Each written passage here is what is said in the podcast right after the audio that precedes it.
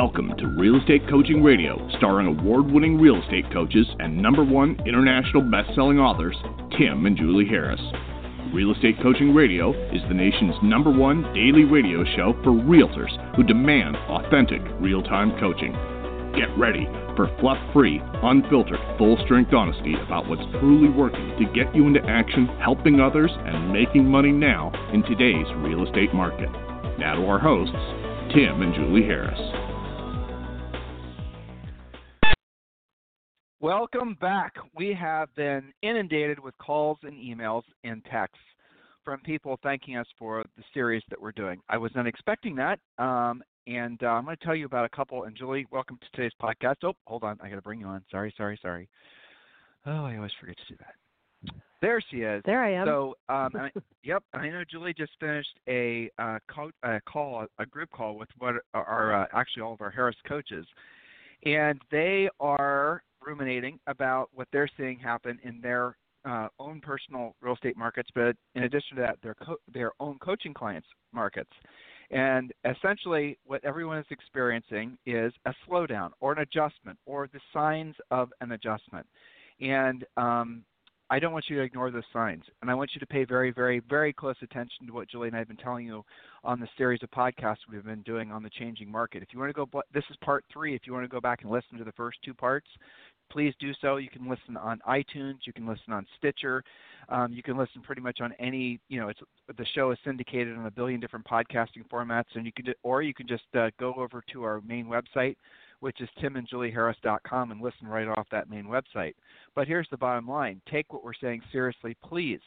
So I had two very interesting calls. I'm going to share both of them with you. I'm going to try to do this as succinctly as I can, and then we're going to pick up where we left off yesterday. I received a, um, a, basically a text for help is what I call it.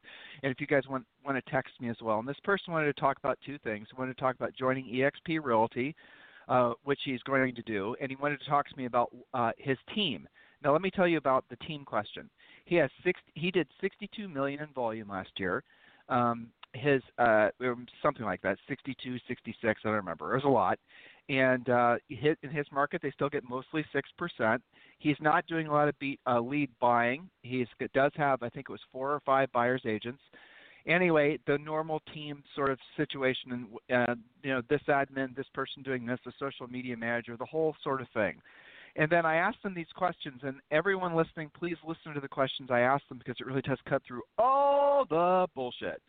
So how many units did you do? I asked him. He said I did. We did 140. And I said how many of those were listings? And he said half, 70. I'm sure it wasn't exactly 70, but listeners don't be overly analytical. Just listen to the point here.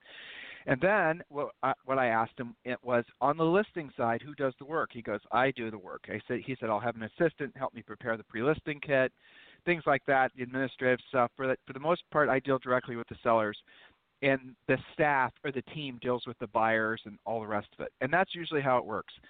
So I said, okay, good. So how much, how many, um, how much was the total dollar value and commission of the listings that you sold last year? And he had most of this on a spreadsheet. So he told me that they earned about a million dollars.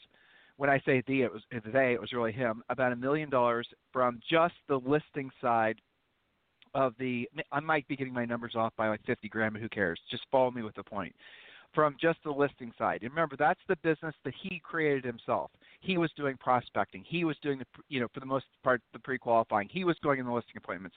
He was the one calling for price reductions, those types of things. So he was the one doing the listing side of the business. The buyer side of the business was delegated. All right. So I asked him this question. Now listen, this was the important question. I asked him, how much money did you pay yourself last year?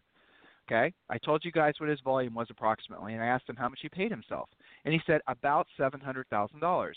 And I, well, that's a good margin, right? I mean, that's basically about forty percent he was making from the from the uh, revenue that his team was earning.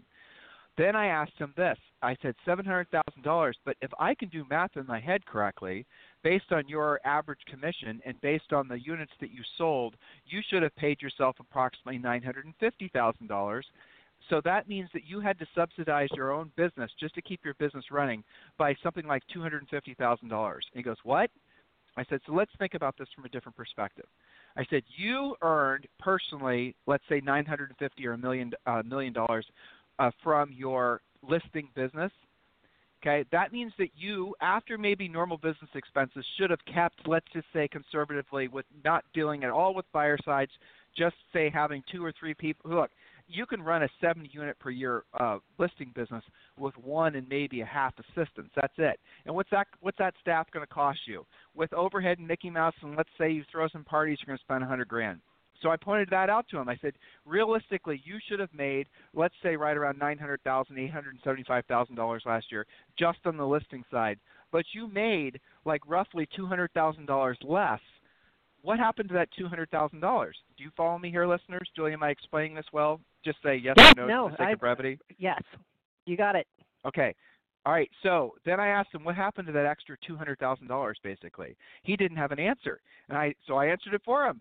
I said, what's happening is you're actually spending $200,000 a year to support the other side of the business, which, based on your math, is making you no profit. Literally, guys, I want you to hear what I said. So they were doing 70 sides on the buyer side of the business and he had staff to support the buyer side. He was spending all this money to support the buyer side. He was doing all that dumb crap that some of you think is super sexy and important. He was doing the videos. He was doing the social media. He had a social media manager. He was doing the Instagramming. He was doing the branding. He had three different websites. He was doing all the, you know, all that stuff. He was doing all of it. And as a result of that, he was actually spending what should have been his profit from his business just to support the unprofitable side of the business. So here's what I told him. I said, first of all, you have to realize that for the most part, teams are massively unprofitable. And here's how you make this unprofitable. All you've got to do is start delegating going on listing appointments, and the next thing you know, you're making an average profit of probably about 10%. So if you end up basically doing what a lot of you guys think is the you know natural trans- uh, transition of or you know the natural progression of your real estate business and delegate everything, you're going to have virtually no profit left over.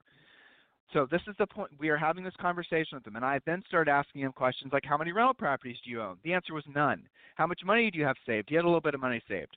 So the moral of the story of what I'm trying to share with you is he literally was spending $200,000 a year supporting sort of like you know buyer agent what would you call it julie charity to sort of you know this this right. program to try to basically say i sell 60 some million a year and we did 140 units i'm the number one in my market I'm one of the top 10 in my business. Da, da, da, da, da. He was spending 200. Okay, so what did I suggest that he did? And this is what I suggest all of you consider doing. And I had similar conversations, one this morning and a couple others. Um, and here's what I would suggest to all of you. You realize the team model is not designed to produce profit. Period, full stop, in a conversation. That's it. Nobody talks about profits in teams because nobody's making any. And if this recession happens, like it's obviously going to, sometime next year, it's going to cause a lot of these teams that have very low profit margins to be completely wiped out. So here's what I told, let's call our friend Bob. I said, Bob, here's what you should do. And if I were personally coaching you, here's what I would basically coerce you into doing. Get rid of all your buyer agent staff immediately. Get rid of all the staff that's there to, to support the buyer agent staff immediately. And then start focusing just on listings and keep your best transaction coordinator and keep somebody that'll help you run around and you know take care of it's only 70 units a year guys. That's not that big of a deal. Think about it. It's like six units per month. And that's not a lot of work. So the transaction coordinator can also basically be servicing the seller. But because he works in a semi-rural area i told him that he probably wants to have somebody install signs and do all the miscellaneous mickey mouse so he doesn't just have to drive around all day which obviously was a smart move. So have a staff and a half is what I call it, and then basically get rid of all the buyer sides. He doesn't want to work with any buyers, not even the ones he likes. That's fine because he's a killer listing agent. He can kick ass on listings. So that was the move. That was the suggestion. What does he do with the buyer sides? I told him what he should do is he should find probably maybe 15 really great buyers agents in his marketplace. Existing agents doesn't matter what company they're with. Boo hiss. That's right. Doesn't matter what company they're with and start referring the buyer leads that his team is generating or his listings generate rather to those agents for 35%. And here's the two things that will happen. A, I already showed you guys that he's losing money on the buyer sides that he's doing now. He's actually having to subsidize the buyer side of his business by about 200 grand per year. That is a fact, Jack, what I just told you. And this is happening all over the country, and agents have rationalized it as being normal because of their egos and because they think that all these, you know, false prophets out there are going to tell them the right thing to do, but the reality of it is the biggest one who's perpetuating this, one of our primary competitors, never sold real estate before and is being subsidized himself personally by some of the people that are trying to sell you this useless crap. Literally, he takes money from them, and of course, he's going to tell you to start doing things that are in the best interest of the people that are paying him. You know this intuitively. Here's the first test you should be asking before you consider hiring any coach or listening to anyone Have you sold real estate before?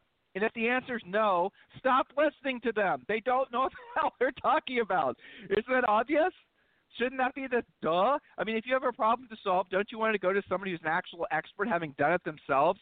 So just ask that question before you decide to take expert, not just from someone in our industry, but maybe a doctor, maybe a dentist. You have a problem, you want to go to the doctor that solved the problem before. Oh, I got an idea.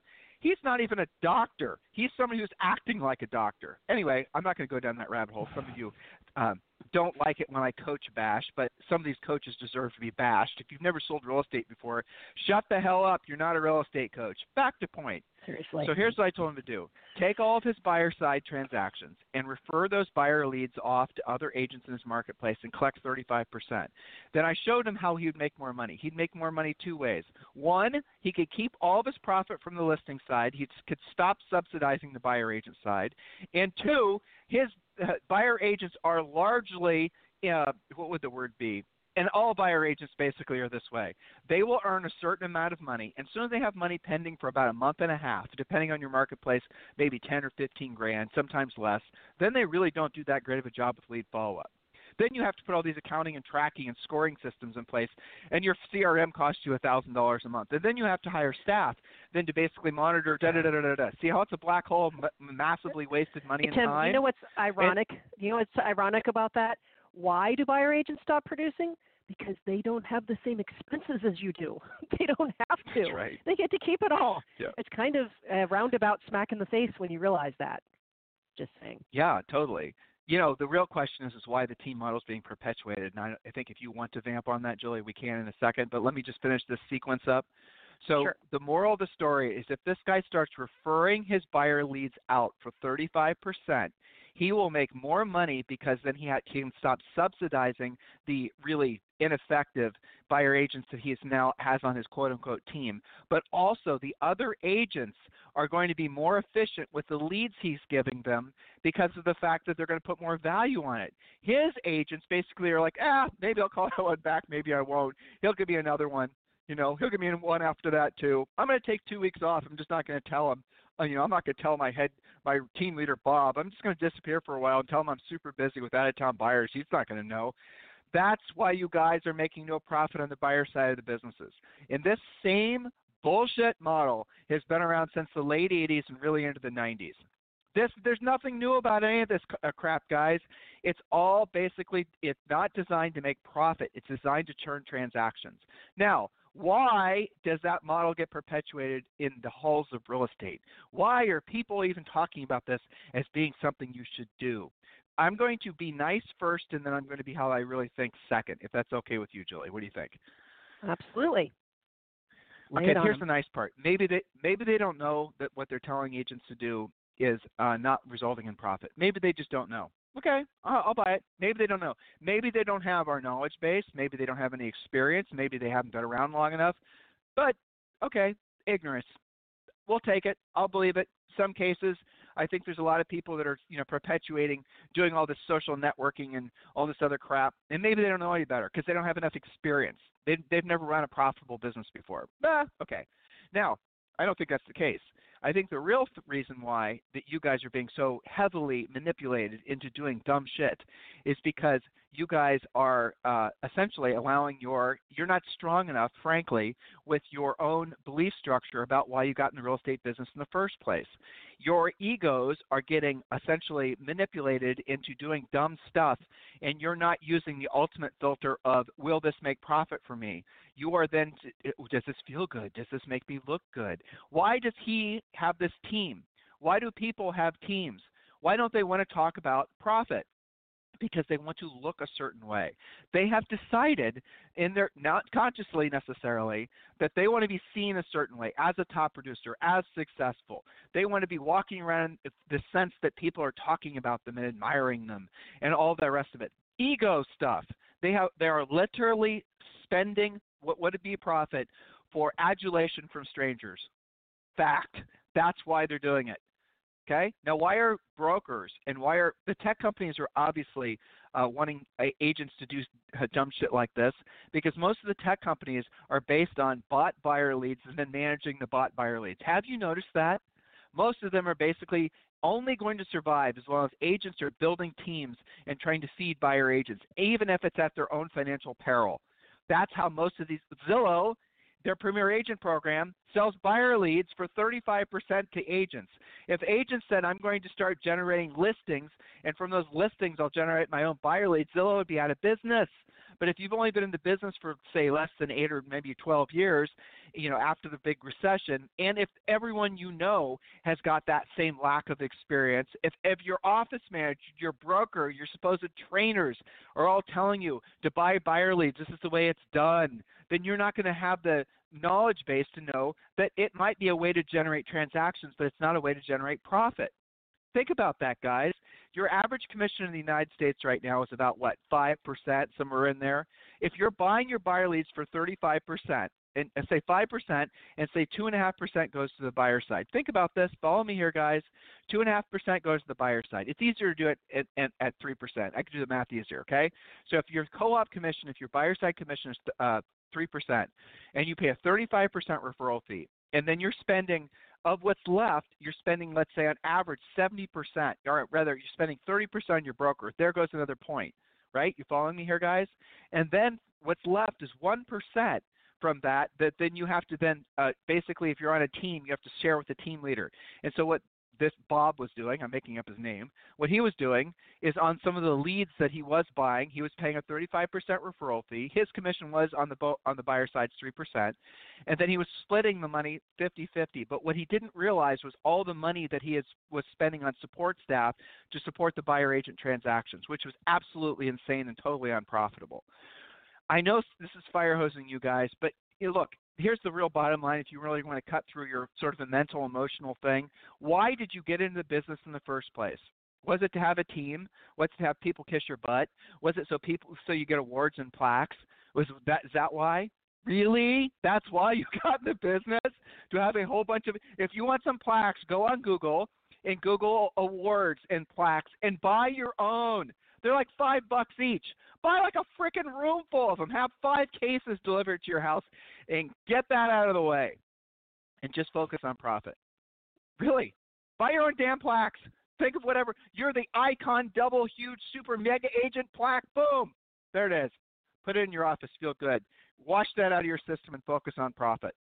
Guys, come on now. If you don't believe me now, if you really don't get what I'm saying to be true now, wait till the market changes. That's what's motivating Julie and I to do this series of podcasts for three or four days because we know what happens to all of you who don't listen to this message now while there's still time to make corrective measures. What we told Bob was what I'm telling you. Don't do dumb shit with basic teams. Don't buy leads. Don't start doing all this stuff that people are thinking that they have to do in their real estate businesses. Every single of the mo- if you want to really make huge profit in your business, you have to follow a very specific formula. You have to actually learn how to proactively lead generate yourself. You cannot think that there's any kind of, you know, honor or any kind of like your goal is not to build a big team. Your goal is not to build a big real estate practice. Your real estate team and your real estate business is never going to be bought. No one's ever going to buy it. The only product you have in your real estate business is profit. And many of you aren't making profit and you don't know it. You know, some of you know what I'm saying is true. Some of you are struggling to build your teams and you're failing. Failed once, failed twice. You're starting to not believe in yourself as a result of that. But what I'm here to tell you is the business model itself is not worth building if your goal is to make profit. If your goal is to do transactions so everyone thinks you're the greatest thing since sliced bread, go for it. So why does the industry perpetuate it? The tech companies obviously have a dog in the fight. Inman News, who are largely subsidized by the tech companies at the Inman News conferences, has a dog in the fight. you know, I'm not going to say that Inman News is totally slanted that way because I don't believe that they are. Truthfully, I think they actually, for the most part, do a very honorable job. Okay, so why do brokers perpetuate that faulty business model? I already told you maybe they don't know, though I don't think that's true. The real reason is is because if I get a young and impressionable Tim and Julie Harris to believe that the natural transact, transition in their business, the natural progression is to add staff, add more staff, get to the seventh level, then that puts you, you know, you agent in a position of having to go out and recruit agents. They're not saying, okay, now Julie, here's what we're going to do. You're doing really good, but I really want to have a conversation with you about how you can make more profit in your real estate business. I mean, yeah, I laugh. That'll be the Do day. you imagine can you imagine so a, a conference where agents show up and, and they want okay, this conference is about making profit. We're not going to talk about all this other crap. Because look, here's eh, okay, oh shit, Tim, I'm doing my social networking, but I'm not getting any leads. What's the only answer? Do more, create more videos. Oh, I've started a postcard campaign, but I'm not getting any business from it. What do they tell you? Do more. Oh, my buyer agents aren't converting enough leads. Oh, spend more money on getting them trained. You guys see what I'm talking about? It's insanity. Stop the insanity while you still have time. So, all of you who have been reaching out to me, thank you for allowing me the honor of help, hopefully helping you. And for the rest of you who are listening, which is frankly tens of thousands of you, please learn from the mistakes of others. You don't have to make the mistakes your own. If you're thinking you have to make your own mistakes, that's just your ego. Why would you waste the time? Okay, a smart man learns from his mistakes. A brilliant man or woman learns from the mistakes of others. So look at the mistakes that others are making and ask yourself why you got in this business in the first place. You got in this business in the first place to make profit. So if you want to talk with me about making profit, guys, text me 512-758-0206. I've enjoyed most of the conversations I've been having. All right, so Julie, so Julie, let's uh, let's actually let's knock Yeah. out another phase. We have time. Okay, I'm trying to figure out if we finished phase two and you'd like to start phase three. Let's Let see. me look at phase two. we got a, I Uh, think we got a few points no, you know what? We Just Uh, no, let's skip it. We can skip it. Let me look. Okay. let me run to create- No, yeah, let's skip. Let's go right to phase three. All right. So basically, to summarize, guys, listen to the past two days of podcasts. You know, um, we've already, Julie, we've already talked about all these other points um, in in some of the rants we've done. So let's just go right to phase three, and I'll get. Yep. I'll read the title. Phase three. Phase three is called the bust. Go ahead, Julie. As inventory builds, sellers start having to lower their prices. This begins a vicious cycle. Buyers go on strike, not wanting to catch a falling knife, causing sellers to drop prices further. Now, even though I think for the most part we're in a little bit of phase two, I've seen some of this on coaching calls already. Buyers checking out saying, I'm going to wait. I have seen some of that creeping in to certain markets, especially the higher end. So, some specific points in phase three, the bust.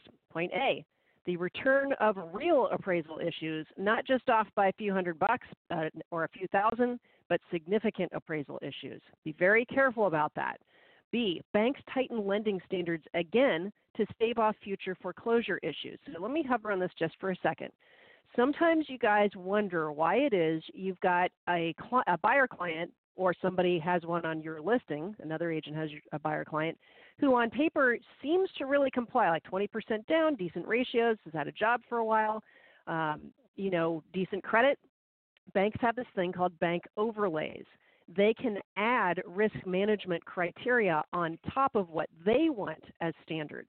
So you might think you've got a, you know, a standard A paper slam dunk deal, but because their ratios are a little bit off, or maybe they own one too many rental properties, or they're just a little bit too much self-employed, they have to do a lot more underwriting. And when you start seeing that, that's definitely definitely an indication of a changing phase three type market.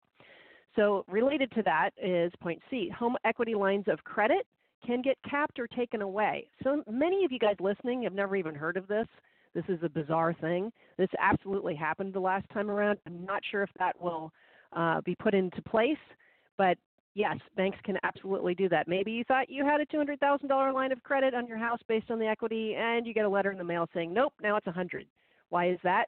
Because the bank is no longer confident that your house's appreciation is skyrocketing. They probably sent a BPO agent by and said, nope, it's actually worth this, not that. Less HELOC money for you. Okay, so you can see how we're getting a little more dramatic in phase three. All right, now, also in phase three, point D, People in the real estate industry start having a tougher time getting a loan on anything, let alone to buy a house. You may feel this personally with the tightened lending um, practices, especially if the news gets a hold of a changing housing market, a slowdown, you know, all of that kind of stuff. All right. Also seeing point E in certain uh, places of the country, especially higher end. Point E, upper end would be sellers decide to lease their properties instead. Or they may say something like, if it doesn't sell in 90 days, I'm going to keep it as a rental. Or in, you know, more more, um, you know, vacationy markets, maybe they turn it into a VRBO and they wait it out and they try again in the spring or they try again in two years. So they, you know, no listing for you. All right, point F. Many homeowners' equity has been wiped out. You see how phase three is worse than phase two. History has shown that these people will strategically default, living in their homes for free for as long as possible. This is something that is, I think, a little bit of a wild card. It goes this direction, how many and how quickly people will just hit the default button. That could happen. That's a lot of discussion uh, amongst a next go around recession. Why? Because now people know that they can. That was different than last time. Anything you want to add to that, Tim? I feel like I'm getting a little overly dramatic, but these are all facts. Well, I mean, the thing is, is the sellers are the last ones that are going to want to hear the truth. And one of the yeah. places where most agents struggle is telling the. You know, I'm not going to say telling the truth. Is you know, I think they will want to tell the truth. They just won't know how to tell the truth. They won't have the scripts. They won't have the. Frankly, guys, you're going to start dealing with some emotional shit shows from some of these sellers, especially the ones that um, bought in the last three years in some of your markets. What and Julian's going to talk a second. What what happens in phase three? If prices start to adjust down and look in the upper end they absolutely are. Listen to what please listen to what we're telling you in um you know greenwich connecticut and other markets. There's sellers that are losing a million dollars more than a million dollars on their houses. The markets there have been in correction for two three years. In new york the same thing's happening go, you know, Julie and I were channel surfing the other day, and we saw our old friend Frederick, and they're having a conversation about uh, this seller who was going to lose like two million dollars on this property that they bought to live in, not even to speculate on. You know, these are the types of things that happen in the very upper ends, but then they creep down into normal price ranges. So what gets really interesting, and I mean interesting with air quotes, is when uh, normal price range sellers start to have to have you start to have to have conversations with sellers about why their house is worth less than they paid or why it's worth you know less than they paid if they figure in their this money they put into fixing it up so you're going to see a lot of things like that happen and what happens is the agents that don't have the skill set to have those conversations they're going to be out. They're not going to a lot of look the fact is these are tough conversations but they are scripted. Yes. if you do it right there's ways to go about approaching situations like that so you can actually be successful helping people solve their problems when it comes to selling their houses. Julie?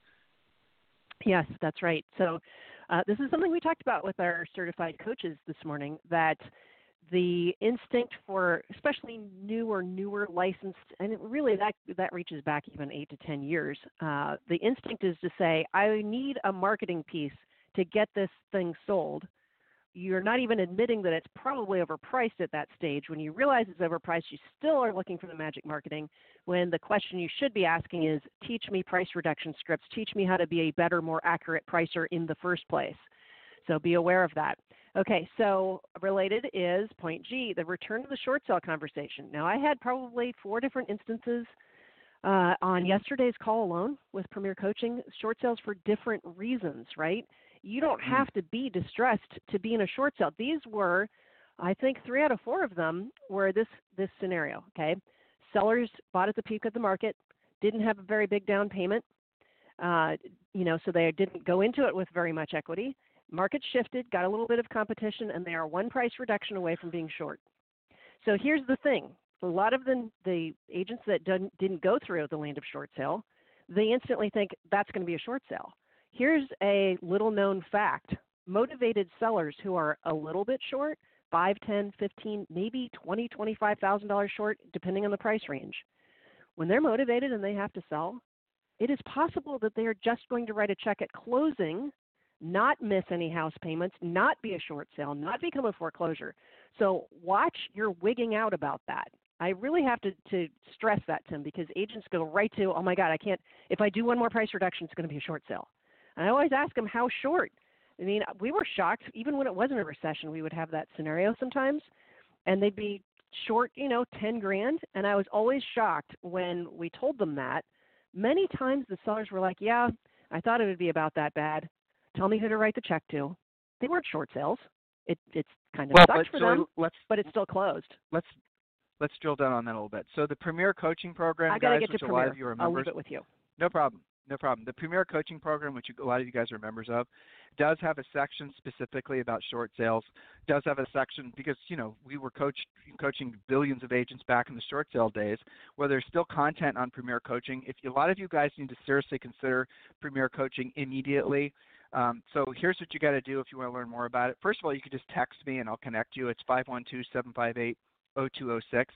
But the other thing to do is just if you want to, you know, take a little bit slower steps into learning about Premier Coaching, just text the word Harris, H A R R I S, to 31996. Text the word Harris, H A R R I S, to 31996. And when you do, you're going to be literally, gonna, we're going to text you right back. There's going to be a link that you click on. And it's going to give you uh, six free books. The book I want you to download, the first is the Real Estate Treasure Map. And then when you do, you're also going to get a call from um, our our staff, and they're going to call you and offer you a free coaching call with one of our new member coaches. You don't have to do it, obviously. I want to give you the books regardless, but just go ahead and text the word Harris, H A R R I S, to 31996, and do seriously consider accepting our offer to have a free coaching call with one of our new member coaches. Guys, there's still time. There's no doubt there's time. Do not probably listen to anyone that's telling you that we're not going into a recession. We are. And at the end of the series, which I think Julie and I are going to be done with um, you know, tomorrow or the next day, probably on Monday actually. We're going to then tell you exactly what measures you need to be doing to prep your real estate business. If you haven't figured it out, the first thing we're going to tell you to do, you know, I'm foreshadowing here, but we're going to give you more specifics, is going to be to really take a hard look at your expenses. And a lot of you, again, it's hard to understand whether, whether or not you should continue or stop a certain expense. Well, there's a very simple way of knowing whether you should or shouldn't. It's what trackable profit from that specific thing that you're spending money on can do you actually have, and we're going to tell you how to track it. The next thing I'm going to have all of you do is take a serious look at the amount of money you're spending at your brokerage. And if you're a broker yourself, you already know what I'm talking about. You're probably not making any profit in a great market. What do you think is going to happen when the market slows and your agents who are not equipped yet to deal with the changing market? Brokers who have been perpetuating these team models, when these teams start to go bust, when these agents are trying to decide whether or not they should continue to buy leads and that's the only way they know how to generate leads, what do you think they're going to do, brokers? They're going to come to you and they're going to you know, basically say, "I can't pay my bill," or "I, you know, I have all kind. Can I borrow money?" I mean, the whole you know craziness that's been happening over really the past 10 years is going to come to a screeching halt incredibly fast guys this whole Mickey Mouse, you know, craziness with teams and all this started in the late 80s. I told you this before. It then really started getting ramped up in the 90s when Julie and I got in the real estate business, and it crashed when the tech bubble bu- uh, bust. All these teams went out of business. All this stuff's very predictable, and it crashed during the other recessions. All these people go through all this hardship, and then it's like soon as it's over, soon as the you know market starts to return, nobody tells you guys what then happens when the market changes. Nobody. Have you noticed that? Is anybody else in the marketplace right now saying what Julie and I are saying? Anybody? Find one person. Nobody is. Why? They either don't know, that's me being nice, or they know, but you not continuing to perpetuate that business model would be at their detriment. In other words, you'll stop buying whatever it is that they have for sale, right? Their CRMs and they're buying leads and the, you know, all this other crap. That's those are the only two explanations I have as to why people who should know better or do know better aren't telling you the truth. Their own self interest is the bottom line. So you've got to do what's in your own self interest, and you've got to get your finances right, and you've got to get ready for a recession. And look, it might be really bad, it might be really not so bad, it might affect your market a lot, it might affect, I don't know. But I do know that you're going to be a hell of a lot better off if you're prepared for the best, you know, or, you know, hope for the best and be prepared for the worst. That's it. In a market like this, in a changing market like this, that is the only smart thing to do. It is. So look, guys, if you want to talk with me specifically, I want you to go ahead and text me 512-758-0206. A lot of you are asking questions about eXp Realty. Again, 512-758-0206. We're huge proponents and supporters of eXp Realty. I think it's the if you're a broker, if you're an agent, if you're a team, if you're not seriously considering eXp Realty, it's something we need to talk about. 512-758-0206. Just send me a text. Hey guys, you have a fantastic day. We're going to do our best to finish up the series of podcasts. Oh, and thanks to all of you who are praying for us and who have been sending us so many nice things um, about your fear you're fearing for us for the hurricane. The hurricane passed us by, so thankfully we did not experience a hurricane here in lovely Puerto Rico. You guys have a fantastic day. We'll talk with you on the show tomorrow. This program has been a presentation by Tim and Julie Harris, Real Estate Coaching.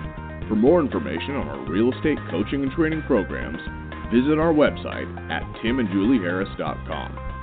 Remember to tune in weekdays at noon for upcoming shows. And until next time, thank you for listening to Real Estate Coaching Radio. This podcast is a part of the C Suite Radio Network. For more top business podcasts, visit c-suiteradio.com.